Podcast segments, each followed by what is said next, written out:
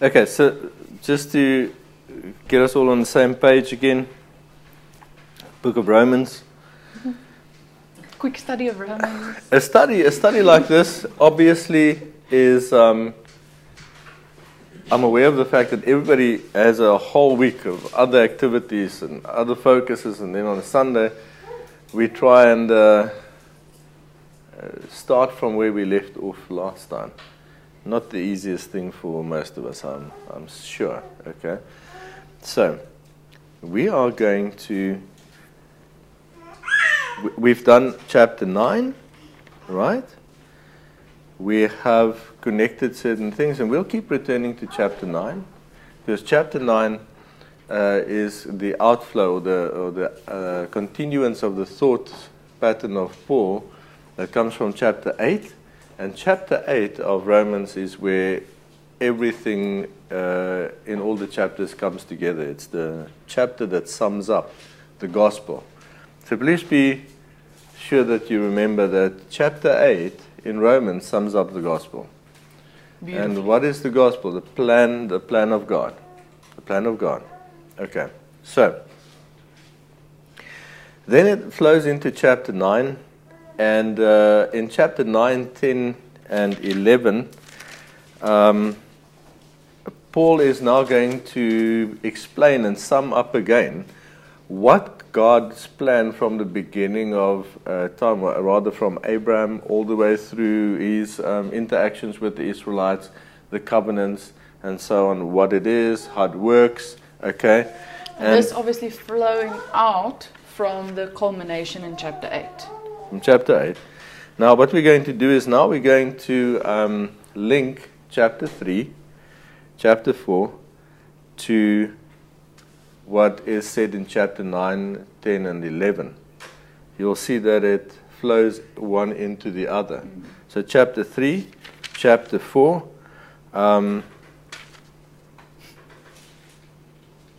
that kind of links to chapter nine, ten and eleven. Then chapter five, and especially chapter six and seven, uh, fits in there, but it is a picture of the salvation and the new covenant plan as part of chapter in the covenantal fulfillment. Okay, so that's how that fits together. Let's. Um, so what we're going to do today is we're going back to chapter three. But before we do chapter three and five, so please, please, form this picture in your head. Chapter nine flows out of chapter eight, and chapter eight is the center, the core of the book of Romans. So it flows into chapter nine, ten, and eleven, because that is how he now explains the work of God, the plan of God. Okay, chapter three, four, um, they fit snugly into mm. chapter nine, but you have to have chapter eight kind of in the middle. Mm. The glue. Yeah, so you can see chapter three and four kind of linking in going through chapter eight into chapter nine, ten, and eleven. It helps to understand that's the way this works. Now I'm saying chapter three. The end part of chapter two also actually fits in with chapter three and the rest of the thought pattern. Okay. Because obviously remember when it was written, it wasn't written in chapters. So, okay. Yeah. So it was a, a recourse in the form of a letter. But there's a verse, so we said that chapter eight sums up the book of Romans. There's a verse, however, that sums up the whole book in one verse, sums up the gospel basically. Do you want to read us the verse, please? Yes, it's Romans chapter eleven, verse seven. seven and eleven. Okay, uh, Romans chapter eleven, verse seven reads, "What then? Israel has not obtained what it seeks, but the elect have obtained it, and the rest were blinded."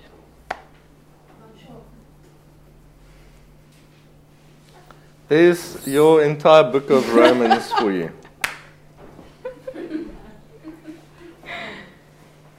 Like this contains chapters. Whole book, whole complicated book of Romans summed up in one verse. One question, one answer. And a matter of fact, he just summed up the plan of God. From Abraham all the way through, and actually from Genesis to Revelation, he summed up the gospel. And it says, what then?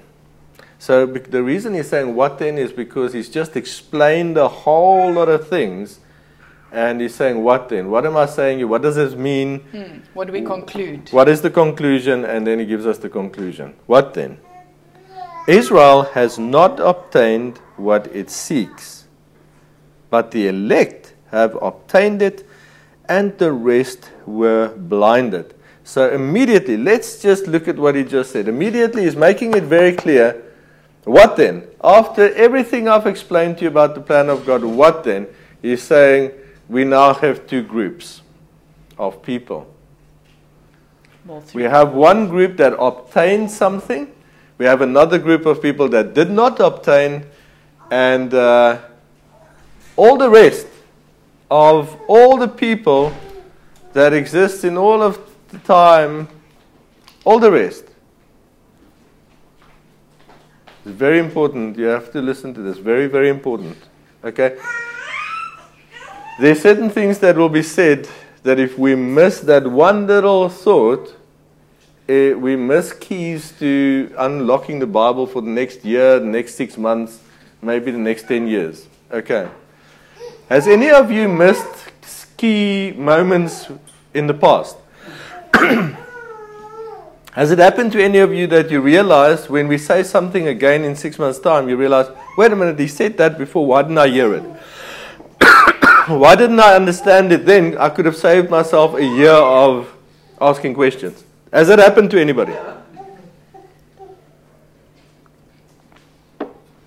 This is one of those moments. And it's not me. Paul is telling us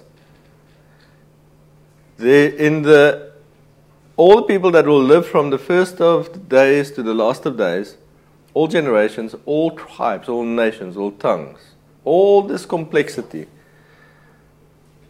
All of the complexity, Paul is giving us the eternal cosmic answer. He's saying there's a group that obtained something, the rest missed it, and God blinded them. So there will be some after God blinded them that will never obtain it. Okay. So if we want to understand what the gospel is, we've got to keep this in mind. Now, let's see. Paul uses questions. He formulates questions. So remember that we uh, diligently taught everybody here to understand you have to formulate things. You have to identify something, then formulate it so that you can communicate it. Okay, so if we want to understand, if we want to find answers, you have to formulate questions properly. If you cannot formulate the question, you will not, not find the answer. Makes sense? Okay. Now, Paul uses questions throughout the book of Romans to help the audience understand what he's communicating. Do you want to show us some of those questions? Sure. Okay, so in the beginning of chapter eleven, Uh, verse one and half of verse two. I say then, has God cast away his people? Certainly not, for I also am an Israelite of the seed of Abraham, of the tribe of Benjamin. God has not cast away his people whom he foreknew. Should I write these down? You write those questions on the board for us there. Write those questions on the board. So you might wonder why I wrote that. Don't talk about yourself and don't make it about you. Okay, very... Um, arrogant of me, isn't it, to write that on the board. The fact is, we're going to see why that is so important. We've been, we've been teaching that for three years in various ways. Now, let's see, but let's look at those questions right okay. in there. What about just this? Has God cast away his people? Okay.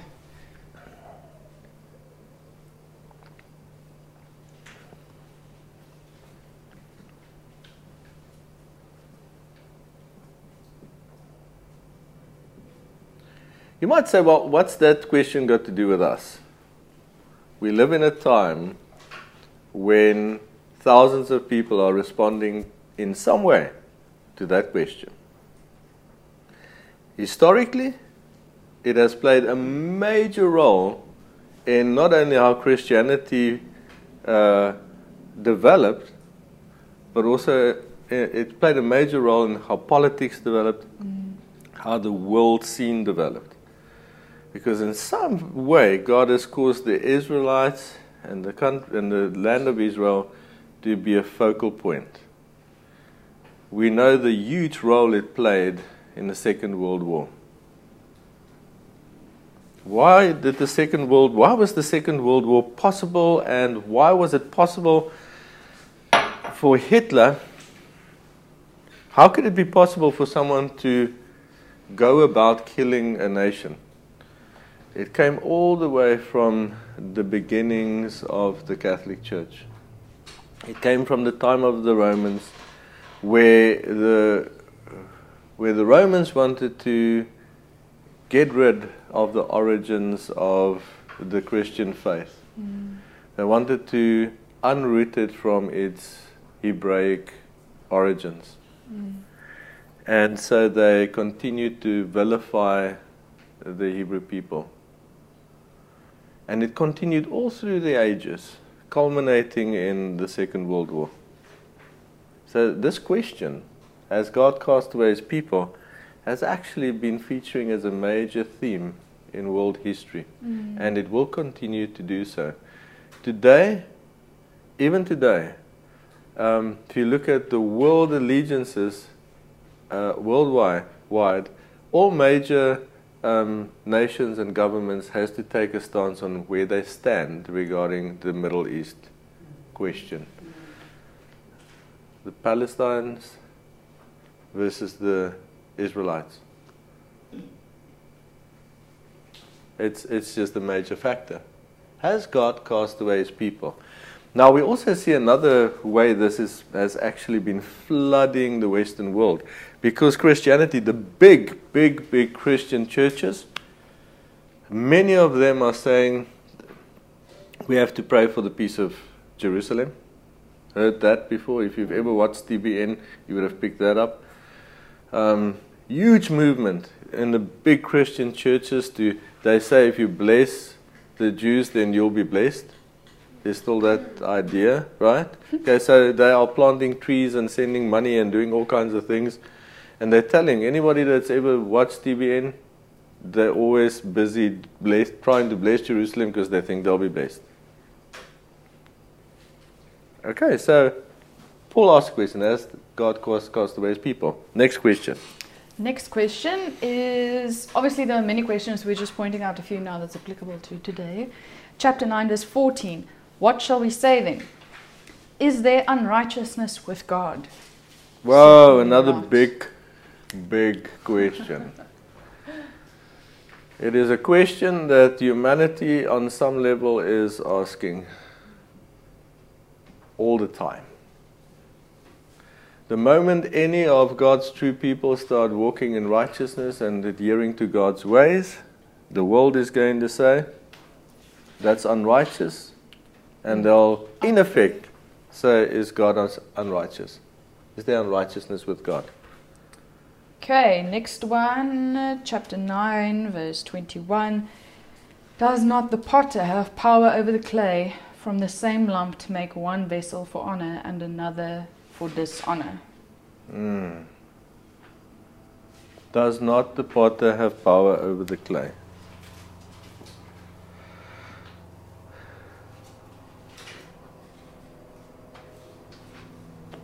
Does he write potter with a capital letter? No. Sounds like it should be.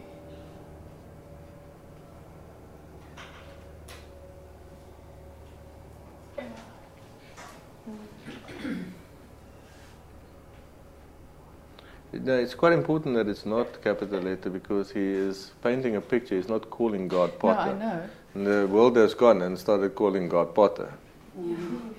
Yes, but obviously he's referring yeah. to someone. So. But it would be a mistake to now put it in a capital yes. letter, because now we're starting to give a, the name or the, the, the idea of pottery. As imagine God. Sitting up there, I mean, wheel. Okay. So, so we see why it's not a capital letter. Okay, let's continue. It's not important. It's okay. A side note. Uh, okay. Okay, now this the next part is not an explicit question, although he does ask questions, but this is leading us into today's teaching. So chapter nine, from the verse thirty to verse thirty-two. What shall we say then? That Gentiles who did not pursue righteousness have attained to righteousness, even the righteousness of faith. But Israel, pursuing the law of righteousness, has not attained to the law of righteousness. Why? Because they did not seek it by faith, but as it were by the works of the law, for they stumbled at that stumbling stone. Okay, so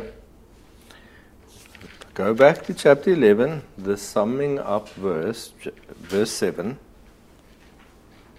What then? Israel has not obtained what it seeks, but the elect have obtained it, and the rest were blinded. Okay.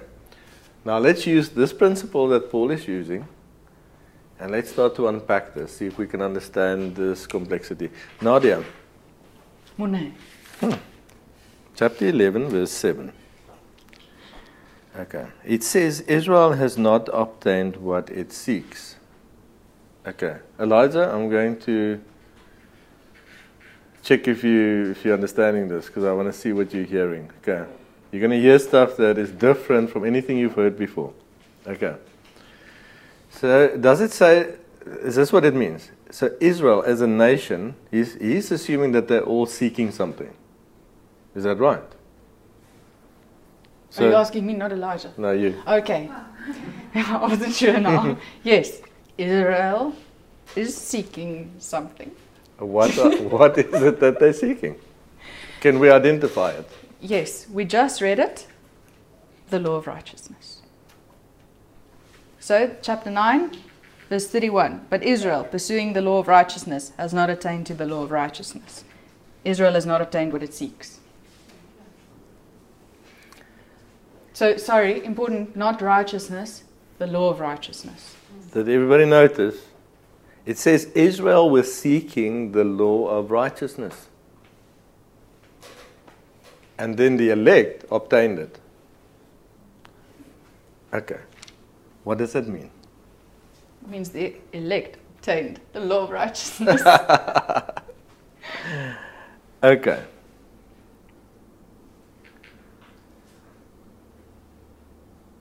Now, if we're looking at the law of righteousness, then we have to start identifying what is the law of righteousness, isn't it? Does anybody know? Let's see. Elijah, what's the law of righteousness? The law of righteousness would be the law that God approves of, or His law. His law? Okay. Good. But doesn't it, um, doesn't it say that we are no longer under the law?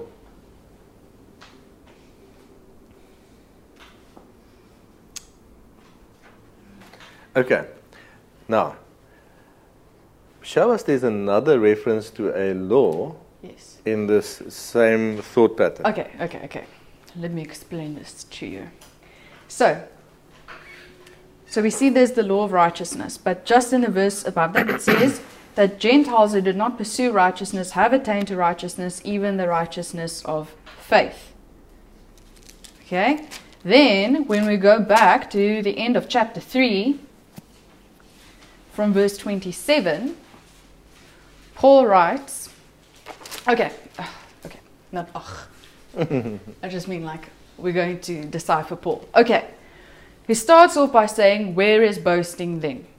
Okay, now remember, we are linking this to chapter nine, ten, and eleven. So, obviously the question that he's asking here, he, is, he knows he's still going to answer. Because he's not just answering the question now, the rest of the letter is going to answer all the questions that he asks throughout. So, we see here in the nine verse thirty to thirty-two, and in the summary eleven verse seven, that Israel did not obtain the law of righteousness, although they sought it, yet the elect have obtained it through faith. Now he says, well, where is boasting then? It is excluded. By what law of works? No, but by the law of faith. Okay, now we have another law. So we had the law of righteousness, and now we have the law of faith. I just want to be clear, does everyone understand why, where is boasting then? Because if the Gentiles are going to obtain it by faith, then where is boasting in works? Okay. So he says it's excluded by the law of faith. So now we have the law of righteousness and the law of faith. But now we know that it says that, the, the, that Israel was seeking after the law of righteousness. Now, as far as we know, as records show, the only law that was ever given to them, that they were only, the only law they were ever seeking after was the law of Moses, the Sinai law. Which means that the law of righteousness, which we understand in its explanation, is the same as the law of Sinai. One law. Okay, when you say it, it looks like a very easy um, answer to arrive at. Think about it in this way. God goes through the dramatic process of giving them the law of Moses. The law. Okay, there's the whole shaking of the mountain, there's the whole preparation of the people, sanctification, the purifying. Then God, God comes down, gives the tablets, uh, he has to give it again. It's a whole process. There's, and then there's, they lose it, then they find it. It's a whole... There's all kinds of declarations and stuff that goes with it. When does God come down and give them the law of faith?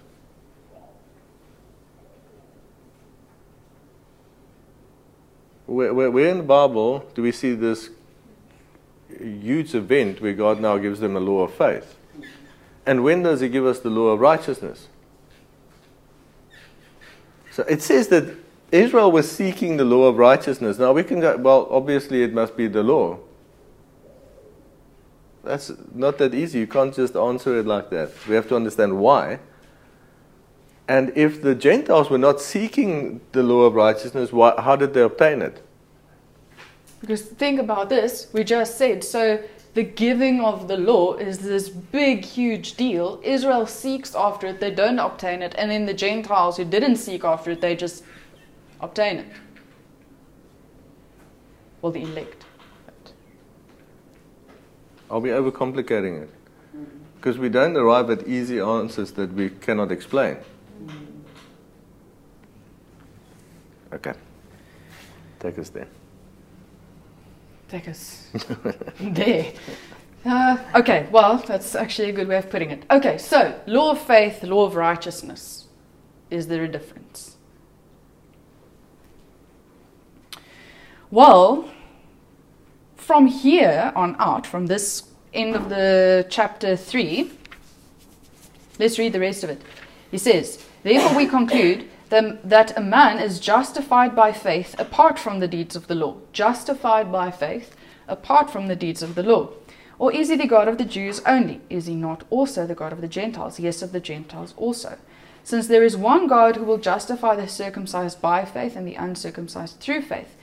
Do we then make void the law through faith? Do we then make void the law through faith? Certainly not.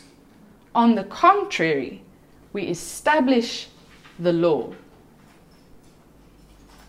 So, law of faith, law of righteousness.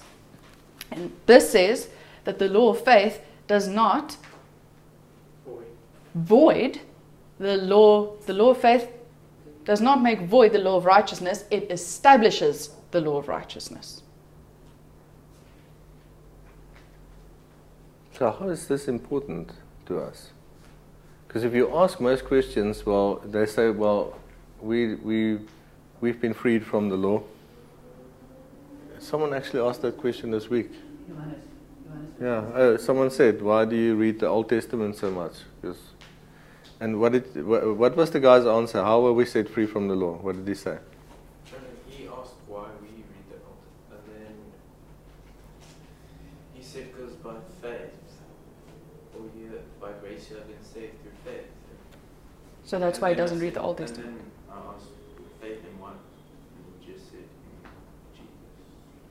So, yeah. So the answer, the way that the world uh, church has been taught is, well, we're set free from the, from the law because we just have to believe in Jesus.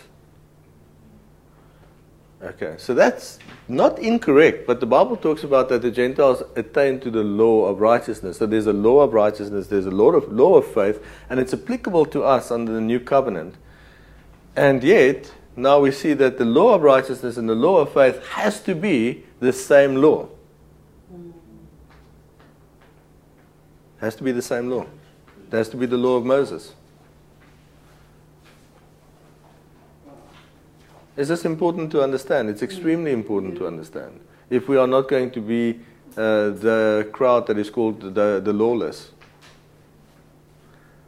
Okay, so the Lord says He didn't know them because they're lawless. Try and find a Christian for me that understands that they're under the law of faith and the law of righteousness and the law of the Spirit of life in Messiah. Find one for me. Won't find them because they have no law. Do we understand that Christians have no law? Nine out of ten, no law. Lawless. And they think that's freedom, they think that's faith, and they think that is salvation. Lawlessness. They think that's grace. They think that's grace. So now, grace has actually become lawlessness. And lawlessness are called grace. While it very clearly says that the uncircumcised, the Gentiles, the Gentiles attained the law of righteousness. And that faith does not make void the law, but establishes the law. So now, that, do you know why they didn't want to deal with this truth? Because it's complicated. So it's easier just to go like, well, I don't have to complicate it, I'll believe like a child. Okay, now. I just want to write this down so, I, so we can explain the sort of equation about how this works. So, Israel did not obtain... I'm just going to write law, you all know what I mean. Uh, elect, obtained, it. Okay. Uh, faith, no, the law of faith establishes, okay. Establishes law of righteousness. Okay, now this gives us a starting point, because today we're going to have to have a look at how does this whole thing work with the olive tree. So that's where we're taking you. We're going to chapter eleven. Okay. So we're looking at the olive tree, and I mean, what a complex picture he, he's painting. Some branches were broken off so that other branches can be crafted in. Now,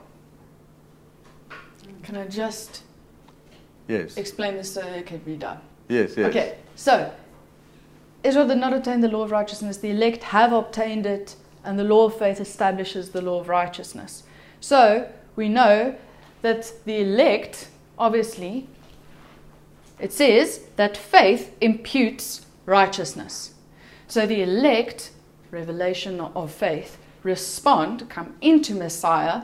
Righteousness is imputed to them, but it's not their righteousness, it's the righteousness in Messiah, in whom the law is fulfilled and established. And so the law of faith, coming into the law of faith, establishes the law of righteousness. And so the elect obtain the law of righteousness without having to go through the works. Okay, we understand that part. Now, just I think make it that clear. Helps. So now we, we, we're looking at this, because we, we have to look at the question.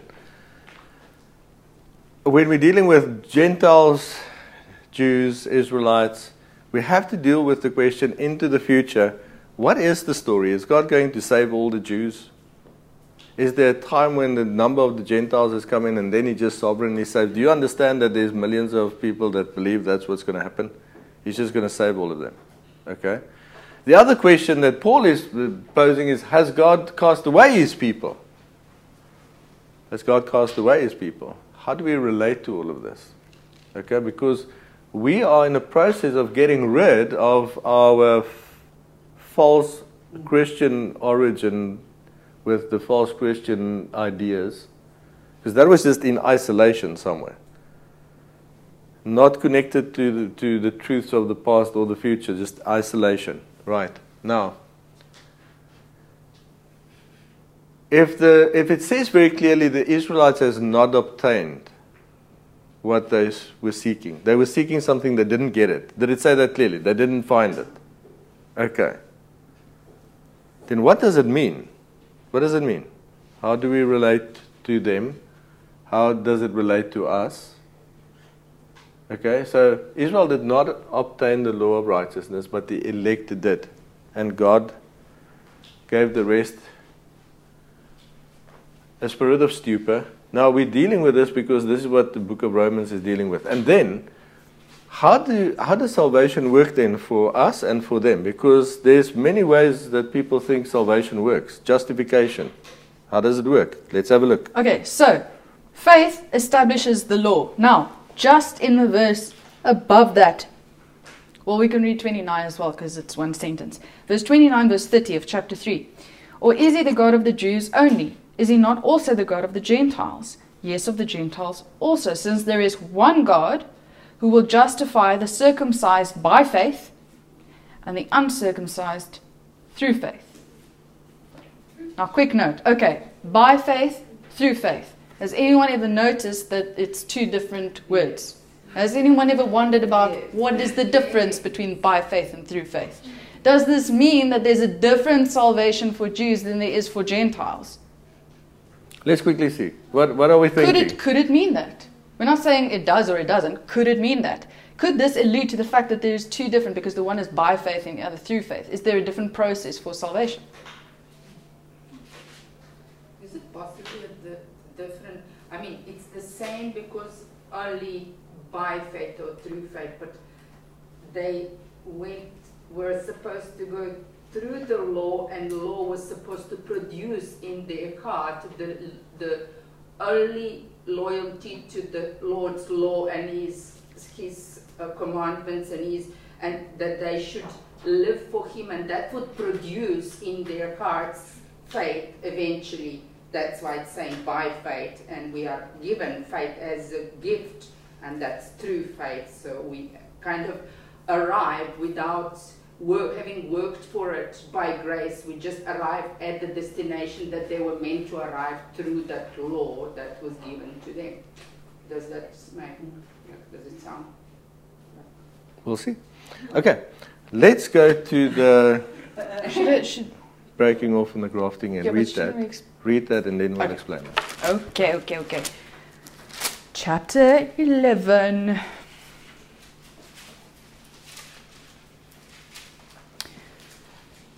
Okay, I'm not. I'm not going to read. Should I read from the from eleven eleven, or should I just read from there?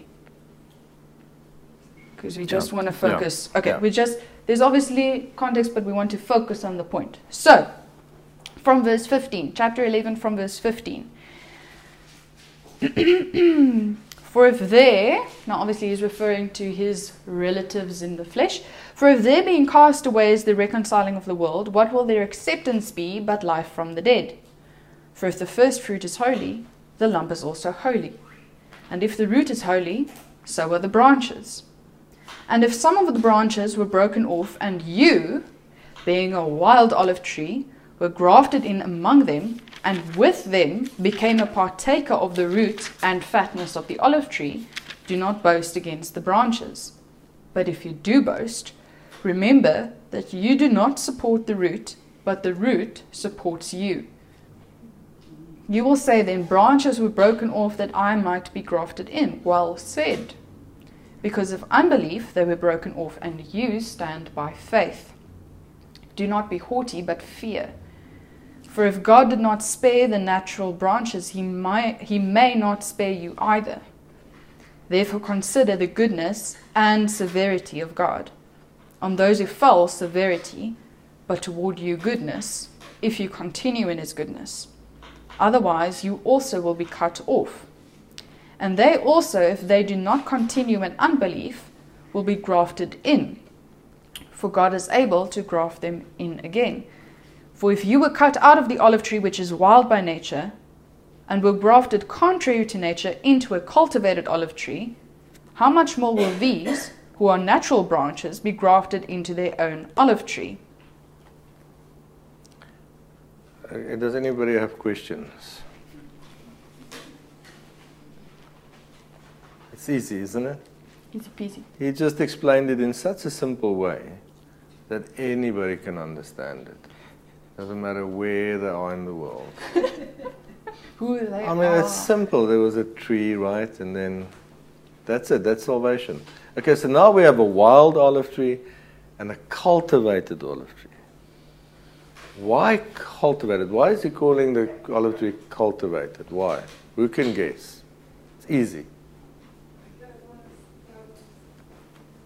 Okay. So the wild olive tree and the cultivated olive tree gives us another picture of how he's going to work. So how did he cultivate this olive tree? From the days of... Yes. But how? So it has to start at Abraham, because they didn't become an olive tree in the wilderness, did they? Okay, so how does it work? That's just to fill in the, we start to fill in the picture. So there was a, a tree planted that was to grow up. Okay, the olive tree. The root. The root. We're going to get to the root, yes, and the stump and all of just that. Okay. Laying the layers. So the cultivation would have been, though, we're to grow up in the knowledge of God. In the ways of God, okay? Just like the original garden was planted by God in order, it was cultivated, it wasn't a wild place. Why is the place outside the garden called wilderness? There's a difference, right? The place where God's order is placed, His presence is, that's cultivated, it's called a garden. The place outside is called a wilderness. And then, they sinned. And we did do that last week. Exponentially, they started losing the knowledge of God. Each generation lost more and more and more of God, and uh, what replaced the knowledge of God? Knowledge of self. Wildness. Okay? Wildness. Now, we've got to think, okay, if he's talking about grafted into an olive tree that is cultivated, where does this olive tree originate? Where does the idea come from? Because he's now using it as a real idea. We get a glimpse of God's eternal plan being the same in the story of Noah. What is the dove going to bring back to Noah? Is it coincidence that it is a little branch of an olive tree? Okay. Do you see the significance of this message that God is sending to Noah? If in the days of Paul he's going to minister to the last generations that we are an olive tree cultivated by God and that we are connected to the root, right, according to the prophecies all through, then he's sending Noah this little message, uh, olive twig, a branch in the, it must have been a twig really, in the mouth of, a, of, the, of the dove, foreshadowing the finished work of Messiah, the body, the household of God, the redeemed, the redeemed, the olive tree. Yeah. They're not, they're not nation yet. They're not Jews yet, they're not Israel yet. Yet the truth of the olive tree is going to be there. Okay, so now, later on, we're going to see two branches of the olive tree dripping oil into the, the reciprocal of the menorah, right? The way that is in... Okay, can I just... Yeah. Go around. Okay. Cultivated olive tree, wild olive tree, both olive trees. Not a cultivated olive tree and some other bushy tree. Mm. Olive tree. Okay? Then, in Zechariah, then I answered and said to him, what are these two olive trees? At the right of the lampstand and at its left. And I further answered and said to him, what are these two olive branches that drip into the receptacles of the two gold pipes from which the golden oil drains?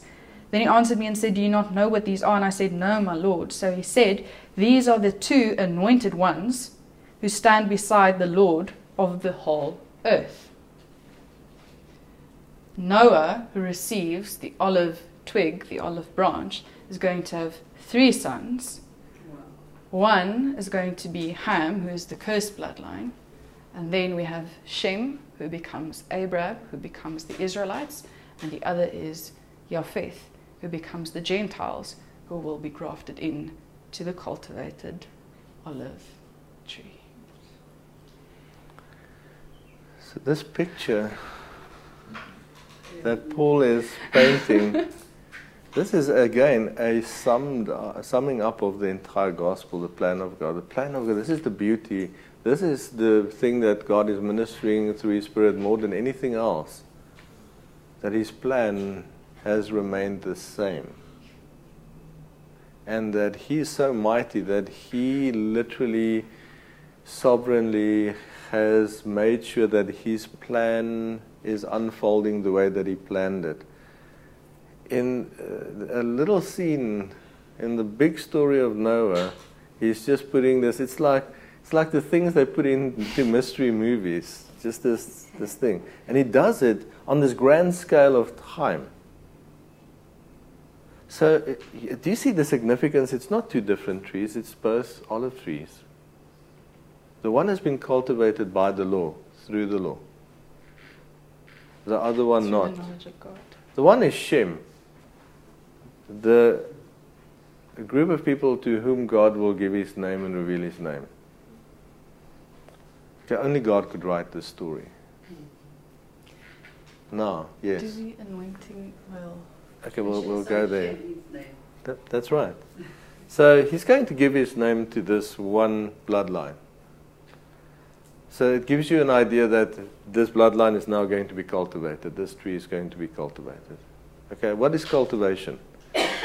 We do see later on this picture unfolding through the Bible. God is going to cultivate by pruning, by causing it to bear fruit. Are, are we, we are from the Gentile line. We are from the Gentile line. Okay, it, it, it does matter, and then if well, by the time that we're finished with this teaching, it won't matter anymore. But we have to start there. We have to start at a place where it still matters. We are Gentiles, and then there is Jews, but in the end of this teaching, mm. it won't matter anymore. But anyway, so now, we, we're going to just tarry on this. Not actually part of the teaching, it's, it's just, just how beautiful it is. Okay, so now, if the olive tree is going to represent the bride, the body of Messiah in the end of the day. With other words, His perfect work, His perfect cultivation. So he's, he's perfecting for Himself a bride. He's building living stones into a temple that will become His dwelling place in the Spirit. This He's going to picture throughout the biblical story as the olive tree. So if, when King David is anointed, what does the anointing oil represent? What gives him authority from God? What is the thing that's going to set him apart in separation as uh, the figure of representing Messiah, representing the kingdom? He's going to anoint him out of the glory cloud, out of the redemption of the body that's represented by the olive tree. So how big is that anointing? The anointing oil. The anointing oil. Which would start with olive oil, even if they would add to it. The base would be olive oil. Okay. So it's not just it's not just a traditional thing he's going to receive oil on his head. Slap some oil on you. Specific oil. Okay, so this is a picture of he can only be blessed and have authority if he's representing the finished body of Messiah, which is Messiah. That's the anointing. It's huge. It's huge. Now we have the oil of the olive tree burning in the menorah, representing the Holy Spirit himself. Okay, so see why Paul had to use this particular picture. Paul is, in the book of Romans, he is literally going to establish through his writings the truth of God's work on earth, his plan. He's going to explain it and establish it. And he has to do it in a certain way. It culminates. It culminates in the picture of the olive tree. If he didn't write olive tree and olive tree and cultivated olive tree and wild olive tree, all the olive tree prophecies from before would not have this kind of weight or significance. So did it become the final truth when Paul wrote it or when they prophesied it? we, we just don't know. Because they could only prophesy it if Paul establishes it. The body. And Paul is quoting it and using it because the prophets prophesied it. Beautiful. Okay, let's move on. Okay, but... now, now, if the cultivation was through the law, then we get back to um, this question. Let's go back to the question that he's posing here in chapter three, verse one. So if the cultivation of the cultivated olive tree was the law, he says, what advantage then has the Jew... Or what is the profit of or what is the profit of circumcision? Much in every way, chiefly because to them were committed the oracles of God. Chiefly because to them was committed the oracles of God. So, okay, is it true then that if the oracles of God was committed to the Jews and it was a benefit and a profit, profit, like a then should sh then we get to We get to this question. Chapter nine, verse six. He's asking the question, is, uh, is the word of God then of no effect? Because remember, we, we did this last week. Uh, he says, for I could wish that I were cursed from Messiah for my brethren. He says, the Israelites, who are Israelites, to whom pertain the adoption, the glory, the covenants, the giving of the law, the service of God, and the promises. So this is now, what is the profit of circumcision? Much in every way, chiefly because to them were committed the oracles of God. And then he says, but it is not that the word of God has taken no effect. So the question is, if the oracles of God were committed to them, does that mean that the word of God has taken no effect? What is the word of God supposed to do? Remember, what is it supposed to do? Faith comes by hearing and hearing by the word of God. So if the oracles of God were committed to them, then it means that the word of God, the oracles of God that were spoken to them were supposed to produce what? Faith. Because faith comes by hearing and hearing by the word of God.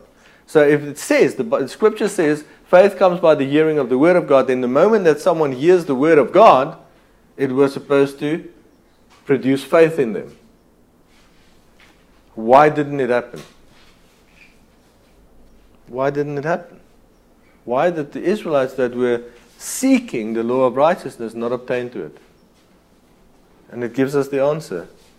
Because they did not seek it by faith. But now if they received the word of God, why didn't it produce faith in them?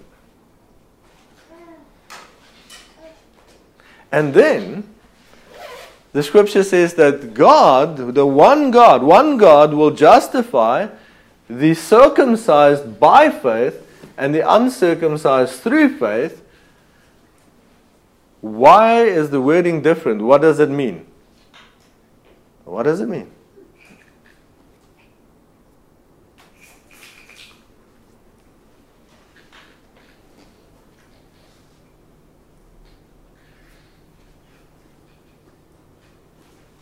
Then it says that the Israelites fell.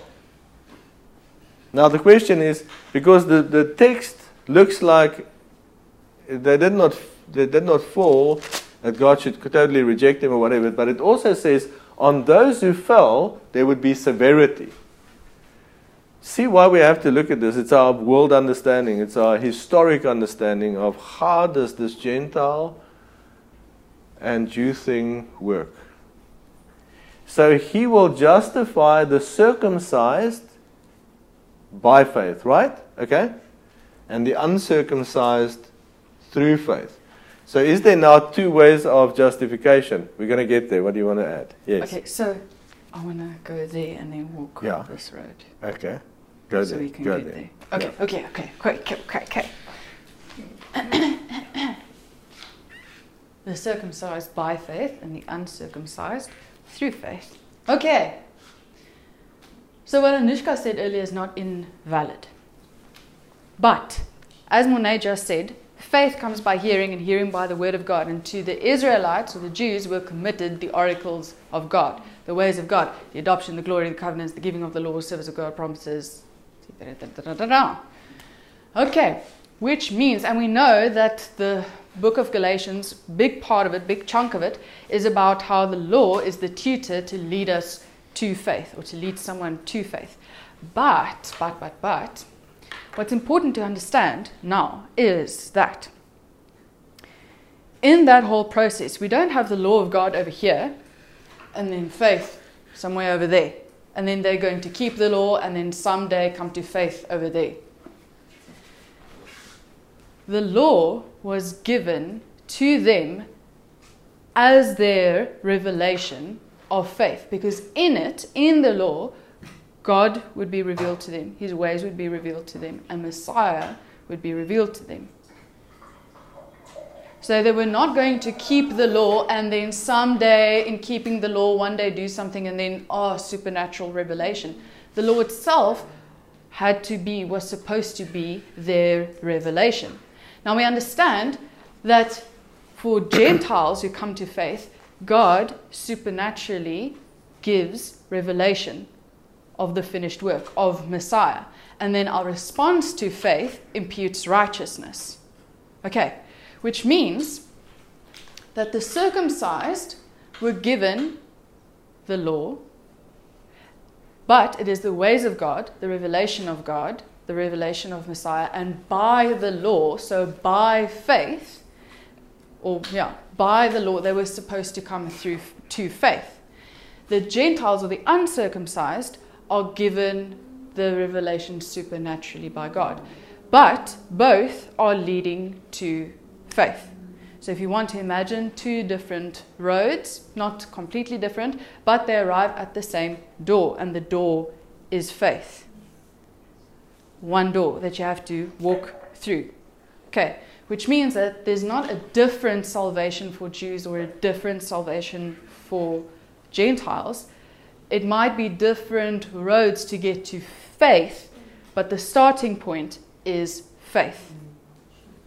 Okay, now it says in chapter ten, verse four, it says, "For Messiah is the end of the law for righteousness to everyone who believes."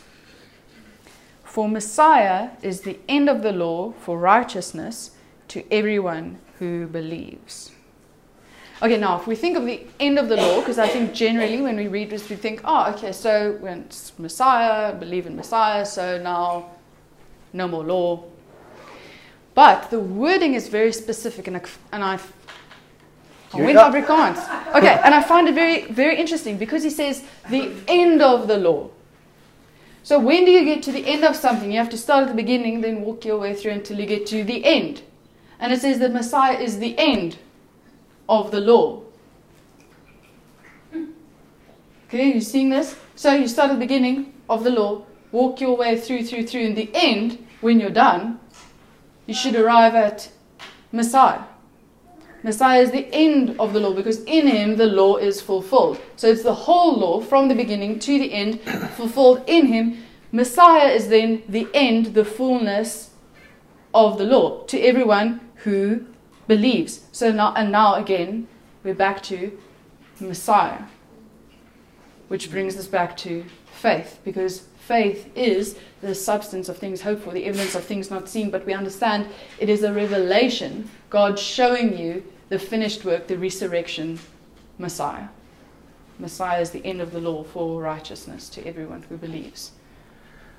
Okay, now let's go to chapter two, verse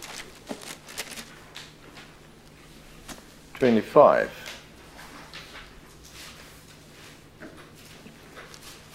Let's look at that.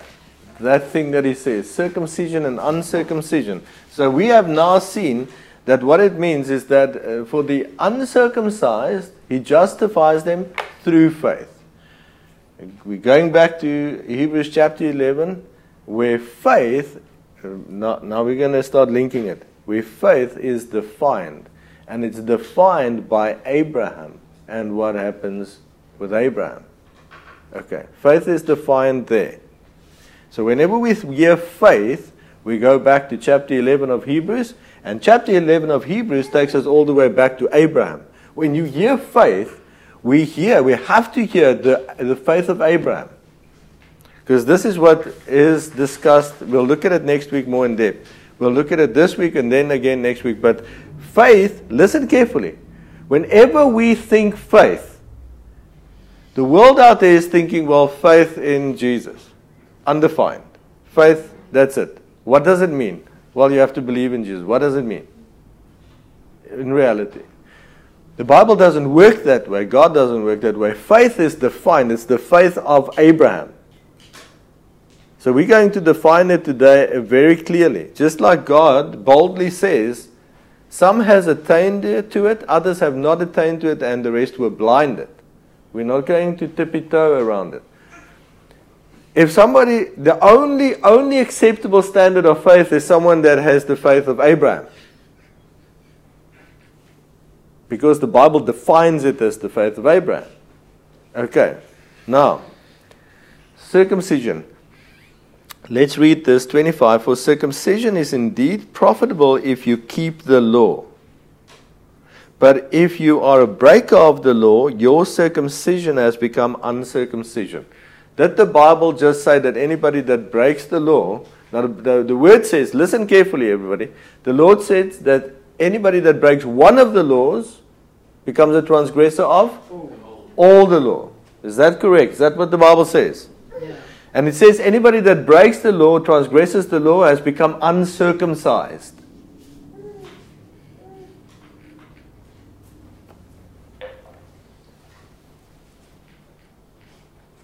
That has become a non-issue, doesn't exist.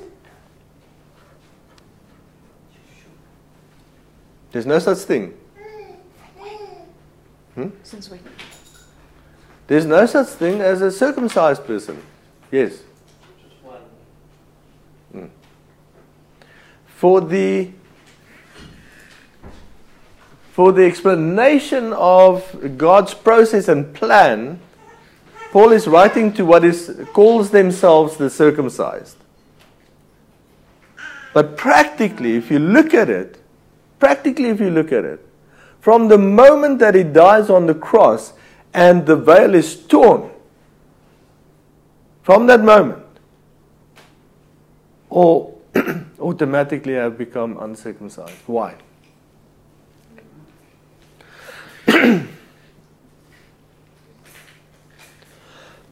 Excuse me. Why? Because nobody can keep the law. If you transgress one law, you've transgressed all the law. So now practically,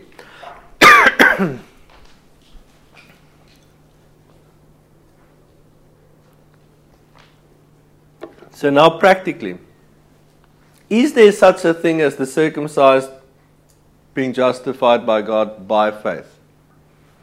Because there's no circumcised, is there? Everybody has become uncircumcised. Doesn't make sense. Could it be that there's a rabbi somewhere that are still circumcised today? Not necessarily. We're referring to the physical, obviously. Just, just remember, the Jews cannot keep all the law because there is no temple. So the Day of Atonement, they, they can't, even if they wanted to. What does this mean practically? Do, do you understand? This is, they have been debating this for generations. They are still debating the whole issue. It's a non-issue. Because they're assuming there's still circumcision. There cannot be, there cannot be a single circumcised person on earth according to the law. Because if you break the law, you have become uncircumcised. So we get it. Do we get it? Okay, now, if the, the crowd that is saying, if you bless a Jew, you'll be blessed, are they in error? Are they, are they being doof? They're being doof. It's as easy as that. Okay, now let's just, in between, I'm going to go to that mm. now. No? In between.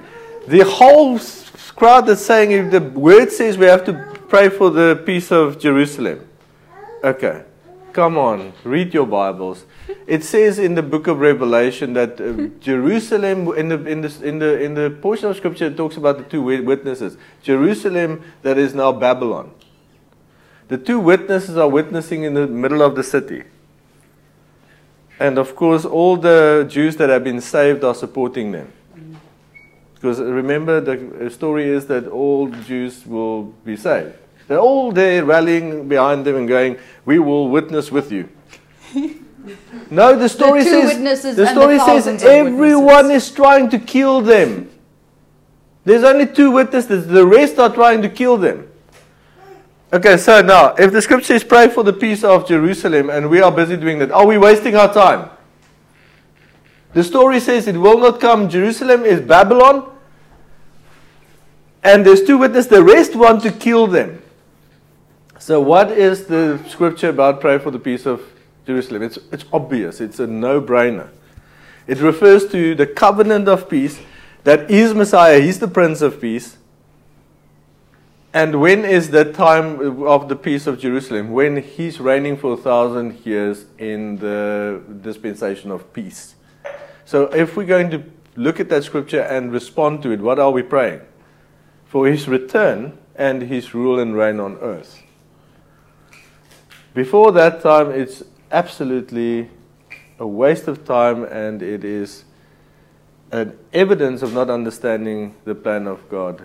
Okay, so just a comment on those kind of things. Now, is there any, any honor, any stature, any positioning for any Jew or the groups, a group called Israel in Israel right now that makes them, in God's eyes, in relation to God, any different than anybody else on earth?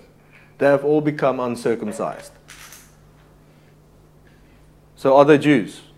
Is there still such a thing as a God, the, the Jacob Jew? Is there still such, such a thing on earth? No. So they have been restored, they have returned to their country, they still call it Israel. Let me tell you now, on record, if we apply what the scripture says, there is no more Jew.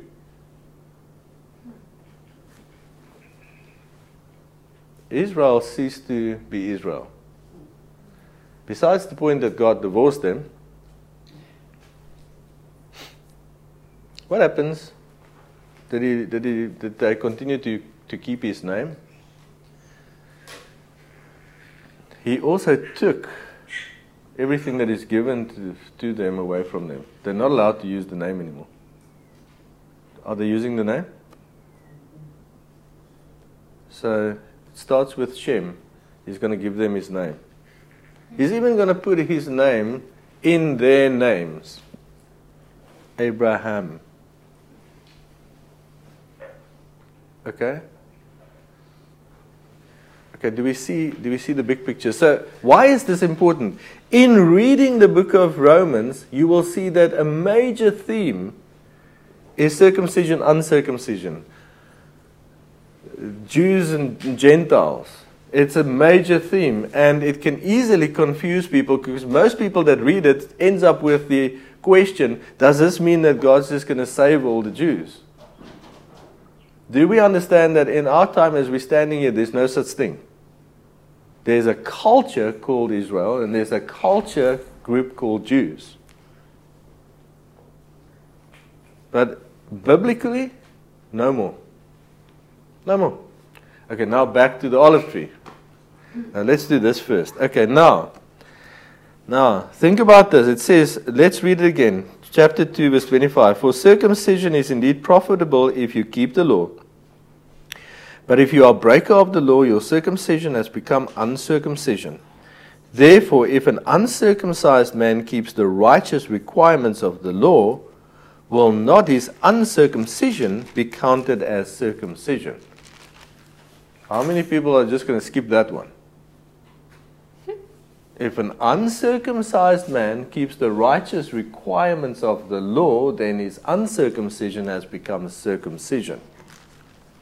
Now, how the heck are anybody supposed to keep the righteousness of the law and become circumcised in his heart? Okay, how many years of study will it take an uncircumcised man to even begin to keep the righteousness of the law? Then the question is now, what is he talking about? Because now he's saying it's possible for the uncircumcised, just like it's possible for the circumcised to become uncircumcised, it's possible for the uncircumcised to become circumcised by keeping the righteousness of the law. What is that? What is that? Passover. Passover. How does a Gentile of other nations, not being educated or cultivated through the law, come to a place where he's keeping the righteousness of the law? You might say, how did we arrive at Passover? Do you want to explain it quickly? Yes. Can I read this verse again? Yes, yes. For Messiah is the end of the law for righteousness to everyone who believes. For Messiah is the end of the law for righteousness who believes. Okay, the righteousness of the law. Where does the righteousness of the law start? Where is the origin of it? Right there. Passover.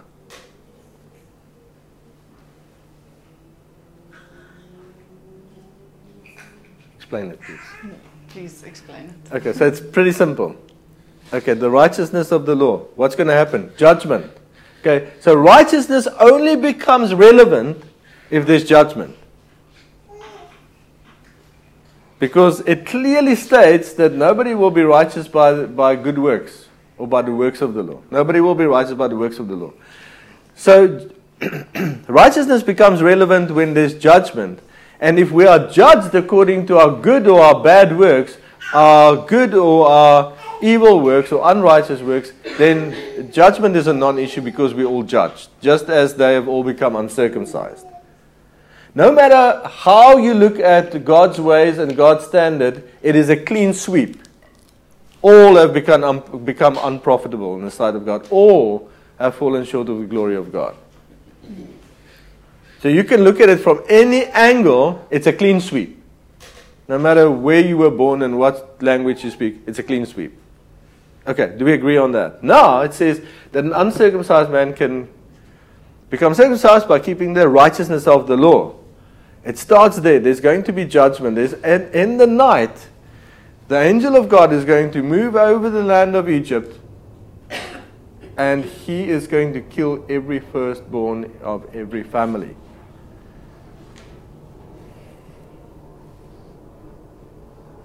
But if they put the blood on the doorposts and stay inside the house, not go outside and eat the whole lamb,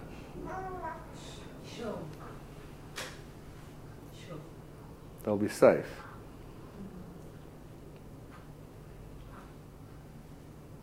So what is the righteousness of the law? He say it justifies the uncircumcised through faith. What's faith? Back at chapter eleven. Of Hebrews. Of Hebrews. Okay, so what is it? He has to reveal to you the atonement of the Lamb in some way. He has to reveal to you the resurrection, with other words, eternal life there. We perceive it in different ways, but it boils down to New Jerusalem, resurrection. He has to reveal to you that there is a way to continue living and survive the judgment of God. And that the way is the Lamb of God, the Messiah. It's, it's Passover. Simple as that. And then it obviously, storyline culminates in Yahushua. And then culminates in baptism. Okay. So, Passover is baptism. How did we arrive at that? Stay in the house. Put the blood on the doorpost. Eat the whole lamb. Eat the whole lamb. Okay, so now let's build it from there. Now we're going to read through the text. Can we do that now? Because we need to get to Abraham. It should be in with Abraham. Okay, what do you want to do? I'm thinking, I'm thinking. We've got a million things we can do, actually. This is a big study. Um, I'm thinking we should do this and finish this part. Yes, yes, please do that. Okay, that was actually very interesting. Okay. So she's going, she's going to explain to us the lump and the root and the stump and all of that. Anybody oh, want to oh, hear that? Thing. Okay. Okay. Right. Okay. Okay, so we're back in chapter eleven. And we're going to read from verse sixteen.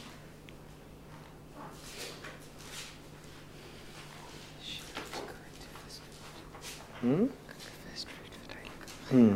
Okay, I'm going to have to, there's a lot I want to say. Okay, so it starts with, for if the first fruit is holy. Now, before we unpack the verse, I'd like to do a quick explanation of first fruit. Because when we started this season, uh, one of our first teachings was from First Corinthians chapter fifteen, and it says that for Messiah has become the first fruits.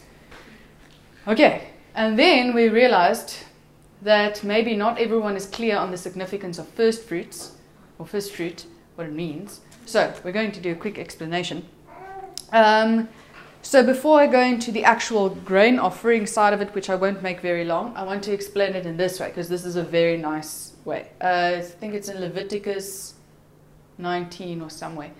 It explains that if an Israelite is going to plant a fruit tree, then, the first year, it grows and it bears fruit. They are not to touch the fruit. They are supposed to wait so that the fruit can fall to the ground. Now, obviously, God isn't explaining all of the significance and the biology of all of this to them. But so the fruit falls to the ground and it fertilizes the ground and the roots and puts all the bacteria and everything that the tree needs to grow, puts back into the ground. So they're not supposed to touch the fruit. The fruit is supposed to fall from the tree to the ground and fertilize the ground. Second year, same thing, not allowed to touch the fruit. The fruit is to fall from the tree to the ground, fertilize the ground. Third year, same thing. Fruit grows, falls to the ground, fertilize the ground. The fourth year, they can harvest the fruit, but the fruit is not for them. This fruit they are supposed to take to the priests, to the Levites, and offer it as a first fruit offering to the Lord. So the first harvest belongs to God. And then the fifth year, they are allowed to enjoy the harvest. Okay, so this is rather significant. So three years waiting period, they're not allowed to touch. They're not allowed to indulge. They're not allowed to have. Okay, this is where the fruit and the tree is going to grow and strengthen itself. Okay. What is the fruit? Why aren't they to touch it? Huh? The unclean thing. The what? What thing? You're too far away. So, so it's important that you look at the, is it clean or unclean? Oh, yes. Okay. So, yes, because it says in the passage where it's written, it says that they're not allowed to eat the fruit because the fruit is unclean in the first three years. It actually says the fruit is uncircumcised. They're not allowed to eat the uncircumcised fruit, which is weird, because how can a fruit be circumcised? So, so listen, it's it's God says, do not, do not eat the fruit for the first three years. It's not just it's good advice. It is uncircumcised. It is unclean. If you eat, listen carefully, if you eat the fruit of your fruit tree in the first year, you become unclean. Yes, this is in Leviticus nineteen from verse twenty-three to twenty-five. Three verses. When you come into the land and have planted all kinds of trees for food, then you shall count their fruit as uncircumcised. Three years it shall be as uncircumcised to you. It shall not be eaten. But in the fourth year, all its fruit shall be holy, separated, a praise to the Lord. And in the fifth year you may eat its fruit, that it may yield to you its increase. I am the Lord your God. Okay. That it may yield to you its increase. This is significant. This is significant. So, just quickly, because this is a nice place to interject it. So if we look at a believer's life, right, usually, and you can think about this, you can check this out. Usually, there's a three-year period in the Lord calling you before salvation. An awakening of some sorts, or a com complete removal of God, so that when faith comes, you are ready. So God is going to, for three years, prepare believer in some way for the revelation of faith. Usually a three-year period. So there is some sort of fruit, but the fruit is just supposed to fall the, to the ground and fertilize the tree. It's not going to do anything. It's not being consumed. It's just pre preparation for the, for the tree to start bearing fruit. Then the first year, the tree bears fruit. The fruit is to be harvested, but it is holy to the Lord, separated to the Lord. It belongs to God. So this is what we have defined as the grace period. So a believer comes to faith, and then usually the time can vary, but there's a first season where it seems to the believer that everything is just lovely and easy, and the voice of the Lord can be heard, and there is blessing in abundance, and understanding and wisdom is coming from the word, and things are, my mother described my grace period as me running through a hillside with flowers. It's that kind of vibe that we get, and most of us would have experienced that. So it's the fruit then, but it's going to the Lord. And this is a very important period, because we see that often believers, because they because we have not implemented this principle into our lives, believers often make the mistake of, when in that first season they start bearing fruit, they do not give all of the fruit back to the Lord. They start eating some of the fruit themselves. Okay, so we see that dynamic sometimes happening. And because you're eating the fruit that was supposed to go to God, we now see in the next year, usually some difficulty starts and overcoming starts. Whereas if all the fruit had gone to the Lord in the first year, then the next year, the fruit, you can now start eating from your own fruit. But if in the, the fourth year where, you, where the The fruit, the harvest, was supposed to be holy unto the Lord, you take some for yourself. Now, obviously, the fruit that you're going to bear might be something like selfishness, because you took something that belonged to the Lord. This can now manifest in different ways. So I just wanted to put that dynamic in there, because it's interesting and great. And now we can move on, unless anything else is to be said. It's just a, a side note that's very important when it comes to it, because uh, we want to we want to check that, and when if we're going to help disciple peoples in the uh, people in the future, we also want to be aware of this dynamic. Um, people with the circumcised heart tend to just understand they have to give the fruit to the Lord, but the moment we eat it ourselves, we get in trouble. Okay. Um, and then it will yield its abundance, is which is great. People that, uh, anything good, understand that it's, it's given by Him. So they, they, they, they see the fruit, they see the outworking of faith, but it's given back to Him in worship, in thanksgiving. In, in serving the body in any way, yeah. That kind of thing. So, but then what happens often is um, in the first year, because in the first year there's fruit. So all of a sudden, the giftings can work. The understanding is high, the wisdom, there's just grace for a lot of things. And then the person in its first year of fruit bearing wants to start prophesying and become a prophet. And that's eating the fruit. And then exponentially there's, there's, there's going to be problems. It's not unredeemable, obviously. Mm. But then there's a, there's a process of pruning back. that happens for that person before they can start understanding to bear proper fruit again. So that happens. Okay, now. Back to the text. Yes. Okay, so verse sixteen. For if the first fruit is holy, the lump is also holy. And if the root is holy, so are the branches. Now, I don't know about you guys, but usually when I read this verse, I can understand the first fruit and the root and the branches. That kind of makes it, but what is the lump? What is he talking about? What is the lump? So, I did research. And the lump is dough. But the actual translation is that which is mixed together.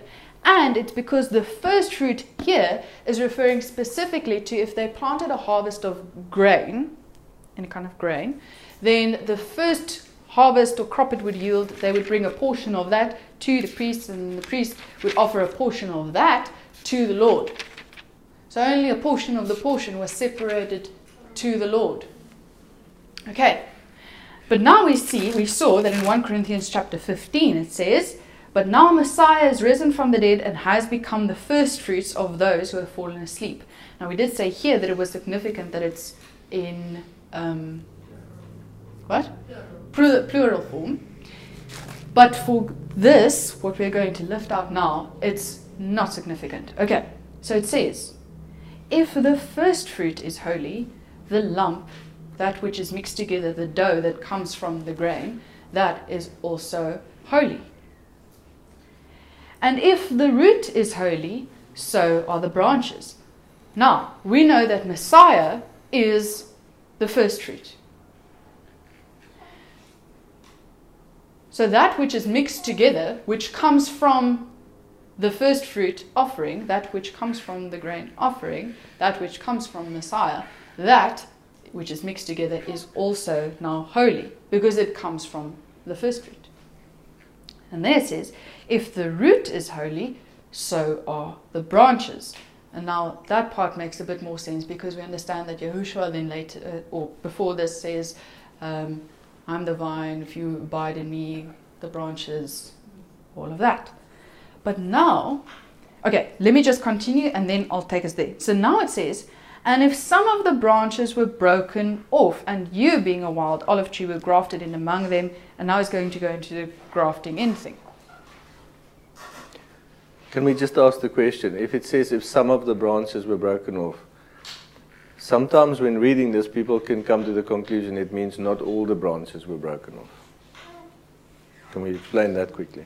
Yes. Okay, so, is it possible that after the death of Yahushua, that there could still be branches left on the cultivated olive tree? Possible.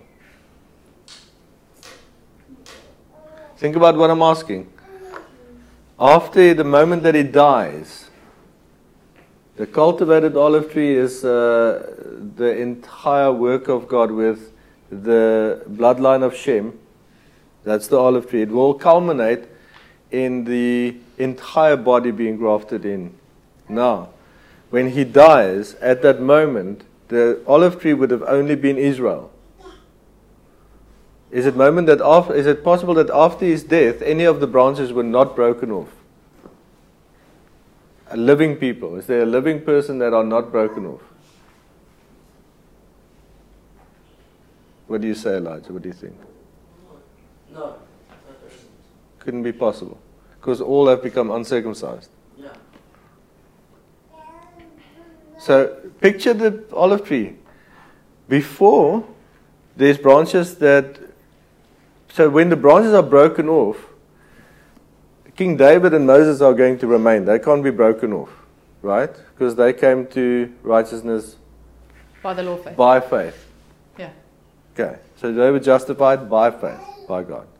So which means into Messiah, they can't be broken off. So this scripture pertains to them, the circumcision, by faith, right? Now, they remain, they're not broken in. That's why it says some of the branches. Makes sense? But after Messiah, anyone that lives beyond that, that is of Jewish descent, broken off. Because all have become uncircumcised. now. Wild olive tree over there. If you want to be grafted into the cultivated olive tree, what has to happen? Broken off. Is there a possibility that you can not be broken off but also be part of salvation? If you're wild olive tree, you have to be broken off, right? Okay. It's very important that we understand what salvation, what faith, what belief is. It's becoming very defined. We have to find it. We have to define it to the, to the, to the. I don't know what you call it. We have to define it. Okay, but so. Okay, so. Just to explain, so not not all of this, but just the the flow of things. So. The root. If the root is holy, so are the branches. If the first root is holy, the lump is also holy. Now, obviously, we understand that the first root, the root, is Messiah. We understand that when all the work is done, the entire tree is Messiah. Okay, but it starts from him, because we have done this teaching many times. When Adam was formed, he had to be made in the image and the likeness of someone. And that someone is Messiah. Okay, so it starts with Messiah. Then, from this root, we know that God then gives his name, gives his ways to the bloodline of Shem. So now from the root, branches will grow, because they cannot grow from the root. And now we see um, men like Moses and King David who come to faith, and they bear fruit, the fruit of faith, the fruit of righteousness on this tree, part of the root. But then we see that some of the branches were broken off. And we understand that this happens with the death and resurrection of Yahushua, the big event, um, because now all have become uncircumcised. This means that from that moment in time, they will not again grow a branch from the stem. Any, any branch that will now become a part of the tree has to be grafted in, Gentile and Jew alike. Okay, so let's just read this. Let's read through it. Okay. For if the first fruit is holy, the lump is also holy. And if the root is holy, so are the branches. Once again, if we are part of Messiah, then we are also separated into him, separated unto the Lord as he is. Okay, so that's the holy part. And if some of the branches were broken off, and you, being a wild olive tree, were grafted in among them, and with them became a partaker of the root, partaker of Messiah, of the root and fatness of the olive tree, do not boast against the branches. But if you do boast, remember that you do not support the root, but the root supports you. So it's not because of our good works that we are separated unto the Lord, it's because we are in Messiah. Okay. You will say then, branches were broken off that I might be grafted in. Well said, because of unbelief they were broken off, and you stand by faith. Unbelief is defined in chapter four of Hebrews. It says, because of an evil heart of unbelief, they departed from the ways of God. And then we see it goes into the whole chapter of rest. Rest referring to the finished work of God. No, no, no. Unbelief, they were broken off, and you stand by faith. And we just read here that Messiah is the end of the law for righteousness to everyone who believes. Believes. Okay, so we're back to faith. So faith in Messiah. Okay. Do not be haughty, but fear. For if God did not spare the natural branches, he may not spare you either. Therefore consider the goodness and severity of God. On those who fell, severity, but toward you goodness, if you continue in his goodness. Otherwise you also will be cut off. And they also, if they do not continue in unbelief, will be grafted in. Grafted in. Grafted in. Gentile and Jew alike. For God is able to graft them in again. Okay, just... It doesn't say that God will just graft all of them in again. God is able to graft them in again. Just because he can doesn't mean he will. Okay, for if you were cut out of the olive tree, which is wild by nature, and were grafted contrary to nature into a cultivated olive tree, how much more will these who are natural branches be grafted into their own olive tree?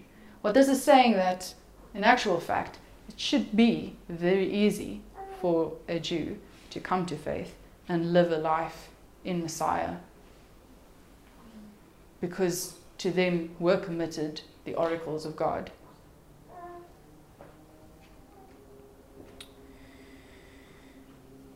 Do you want me to continue with this, or do you want to go to... I think we must conclude here. I think, yes. Okay, there's so obviously still much more that can be said about this, but we have so now to say. We want to keep our focus on, on these main ideas that is explained in the Book of Romans, because the gospel, the covenants, are very precisely um, defined in the Book of Romans.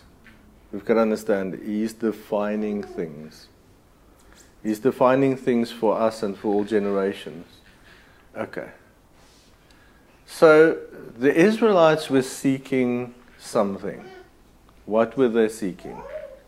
What were they? Did you guys keep up with this? What were they seeking? The law of righteousness. It's important that we understand that if we see law of righteousness, we, no, it's not just a term. You can't just use the word law randomly. Okay, so there's a law of righteousness. It says that through the ages the Israelites were seeking after it, but didn't attain it. Okay, but the Gentiles that was not seeking after it, they attained it.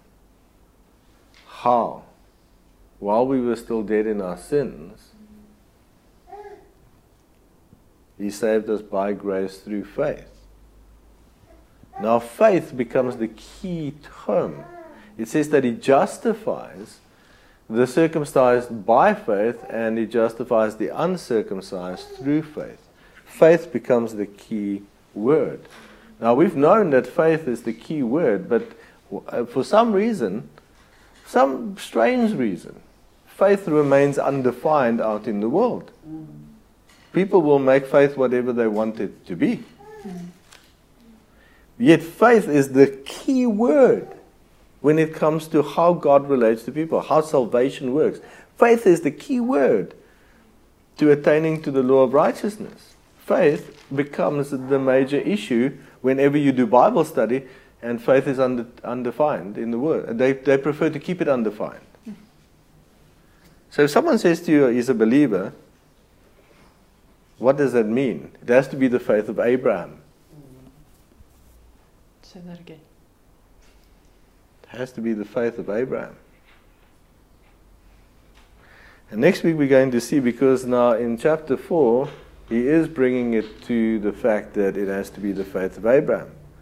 Now, in chapter eleven of Hebrews, we know that defines what faith is.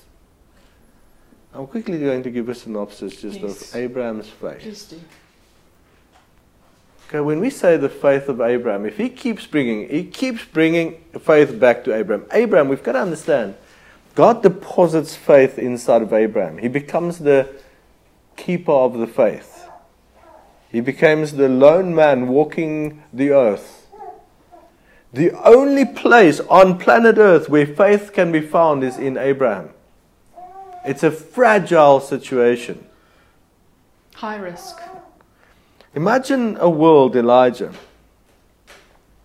where no one has the knowledge of God. No, you don't have to imagine it. We live in it. Imagine a world where no one has retained the knowledge of God's ways, the truth of who God is. No one carries faith the way that God deposited it in Abraham. There was a time when this was true. Only Abraham had faith. God had put faith in him. He's carrying it. He's walking literally through the wilderness on a, on a long journey toward God's fulfillment of promises, and he's carrying it inside of him.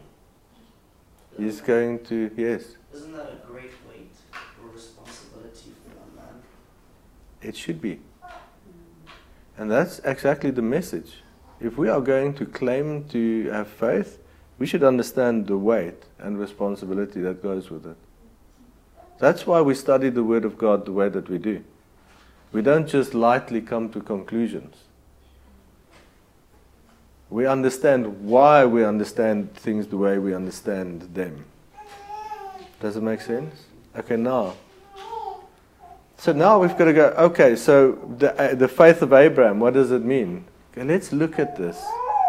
Every time they refer to the faith of Abraham, they refer to the fact that he believed God, promised him a son. Seems selfish, self-centered. The moment God talks to him and says, but I don't have a son yet. I don't, I'm childless. It looks like that's the main issue. I, I want a kid. It looks, it looks like faith becomes a personal miracle. It looks like it. Okay, the entire book of uh, Romans keeps coming back to this point. The entire book of Galatians, everywhere it keeps coming back to the promise. The promise. So now let's look at the faith of Abraham. Firstly, he responds to God's voice. It's God who calls, the Bible says. He responds to God's voice by responding in action. He goes. He goes. So he breaks off from his tree. He was also a wild olive tree. He was also a branch from a wild olive tree. So he breaks, the tree's broken off. He has to be crafted into something. He goes. Okay, first step, goes. But that's not it. That's not it. Everybody thinks, oh, if God says Abraham had faith because he was willing to go. No, that's not it. It's not all. The faith of Abraham. Faith of Abraham then becomes exactly, look, if we understand the aspects of his faith, then we can mimic it. We can we can do what he imitate did. It. We can imitate him. Okay, we can imitate him. A person that is willing to imitate the faith of Abraham will be blessed by God, loved by God. You can get a lot of things wrong, but if you stick to the faith of Abraham, God will give you favor. God will reveal himself to you. He will reveal his word and his mysteries to you if you're willing to walk the way Abraham walked. Right now, when God's judgment is announced on Sodom and Gomorrah, what is God's, what is Abraham's faith example to us? Because his entire life, from the moment God calls him to the last moment, his life is a ministry to us. Now listen to this, Elijah. When the issue of judgment came, he responded in a specific way. Righteousness. He says, wait, what if there is fifty righteous? Not fifty good, but the Gentiles attained the righteousness of faith. He knows that the people in Sodom and Gomorrah are not God's people, right? He is God's people. How does Abraham understand the righteousness of faith? How? How? Possibly how? He's saying, what if there's, what if there's some righteous people? How could he ask this question? It's an unreasonable question to ask. Now he responds in faith. He's a representative of faith. We always, no matter what we're faced with, when it comes to, comes to God's ways and God's judgments, we think righteousness. That's the only determining factor. Not how much I love my nephew or his family. It's not even mentioning his family that's living in Sodom. He said, what if there's a righteous person? So another aspect of uh, Abraham's faith. We know that his faith is tested by God asking him to bring his promised son as a sacrifice. And it says he receives Isaac back as if from the dead. So his faith, his, his example of faith is resurrection. And what does God do? He preaches the entire gospel on the mountaintop by saying that he brought his only begotten son. God gave his lamb. He gave himself a lamb. And he receives his son back from the, as if from the dead. Now, this is the most important thing. Faith. The culmination of Abraham as the picture and example of faith is this. Even when it Can you read it for us? Yes. Listen to this. This is, this is actually what it's about. This is what it's about for the body.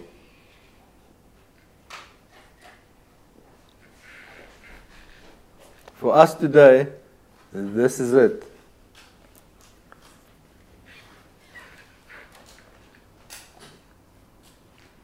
Okay.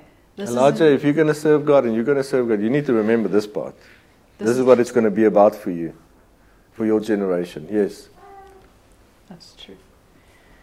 Romans chapter four, verse nineteen. And not being weak in faith,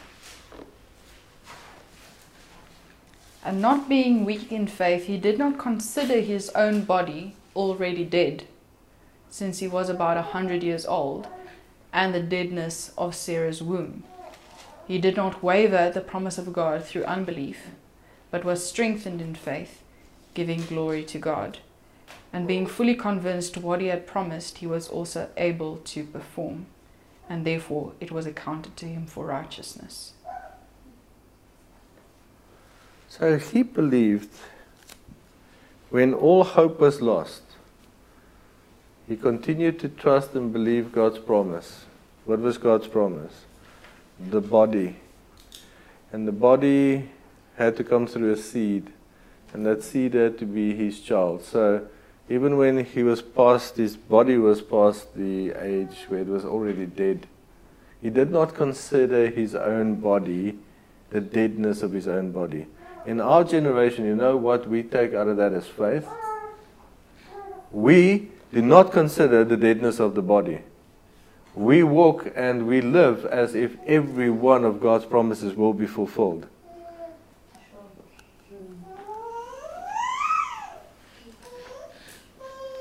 And yes, we are living in the times when the body is past dead. It does not look like there can be birth from this. Yet God has promised a last generation and a harvest. God has promised that every knee will bow, and God has promised that He will perfect His bride. God has promised. And we are living in a time when the body is past dead. It doesn't look like it can bear anything anymore. Do you know why God gives us revelation of His Word? Do you know why this little fellowship has favor with God? Because we live, we're walking the road of uh, faith that Abraham walked. We're doing exactly the same thing, against all evidence. The Cape Town doesn't want the truth. Okay? You can package it in any way you want. They don't want it. South Africans don't want true faith. The righteousness of faith is not being sought by any. But the Gentiles didn't seek it either. Yet God made sure that from His side, He made it happen. And this is what we need to take out of the example of, of Abraham. Only for those that can persevere in this. So what does it mean when the Bible says, if they continue in faith? So yes, many say, but we are in faith. What does it mean, continue in faith? Is it good works? No. When He called, we left. Some of us. All of us here, we left. Broken off from the very tree. What, may, what does it do to a branch when it's broken off? There's no root. Yeah, unless you graft it in, you're dead. Okay, now we have to become cultivated. We've done that. We've, we've been through that process. Some of us even, we're even willing to sacrifice what we think are promises and our Isaacs. But that's not enough. If you continue in faith, it's those that will persevere to the end, no matter how dead the body looks. We will continue to minister and we'll continue to live in the right things. You know why people give up on righteousness? Because it doesn't seem worth it. You know why people give up on holiness? Because it doesn't, there seems to be no reward in it. Well, we know we, we saved anyway, so why go through the trouble? Continuing in faith, whenever you see that in the Bible, it's this. We continue to the end like Abraham, even if it's past the age of one hundred. Because you never know. We don't want to give up before it was God's appointed time. So now you know what it means when it says, for those who continue in faith. Bye-bye. Okay, to conclude, when it comes to the issue, is Jews saved differently from Gentiles? Do they have any special favor or standing with God? Does He still love the Jews, the Israelites, different from everybody else? There is no such thing. All have become, become uncircumcised. You cannot find a Jew. You are not a Jew. You might have been born to a bloodline that still call themselves by that. But Jacob's gone. Those who are of faith has now continued in the promise of the seed. And to be able to do that, you have to die to anything that you were anyway. So the Jew were broken off and the Gentile were broken off. And then you grafted back in. So what does it boil down to? God's nation, God's people. There's no such thing as, if you grafted into the olive tree, there's no such thing as a German or a Russian or a Jew or whatever you were before. It doesn't matter. It's a non-issue. The olive tree was the olive tree before Abraham. Before they were called anything. And I was part of the olive tree when the dove brought the little twig of the olive tree to Noah. That was the promise. That was the sign. God's salvation is sure. So I'm hoping that will, wherever we go with the gospel, this bit of information is very important. You are going to encounter all people with all kinds of ideas. It's, you can actually refute it in less than three minutes. It says that anybody that has broken the law has become uncircumcised. So let's not have that conversation.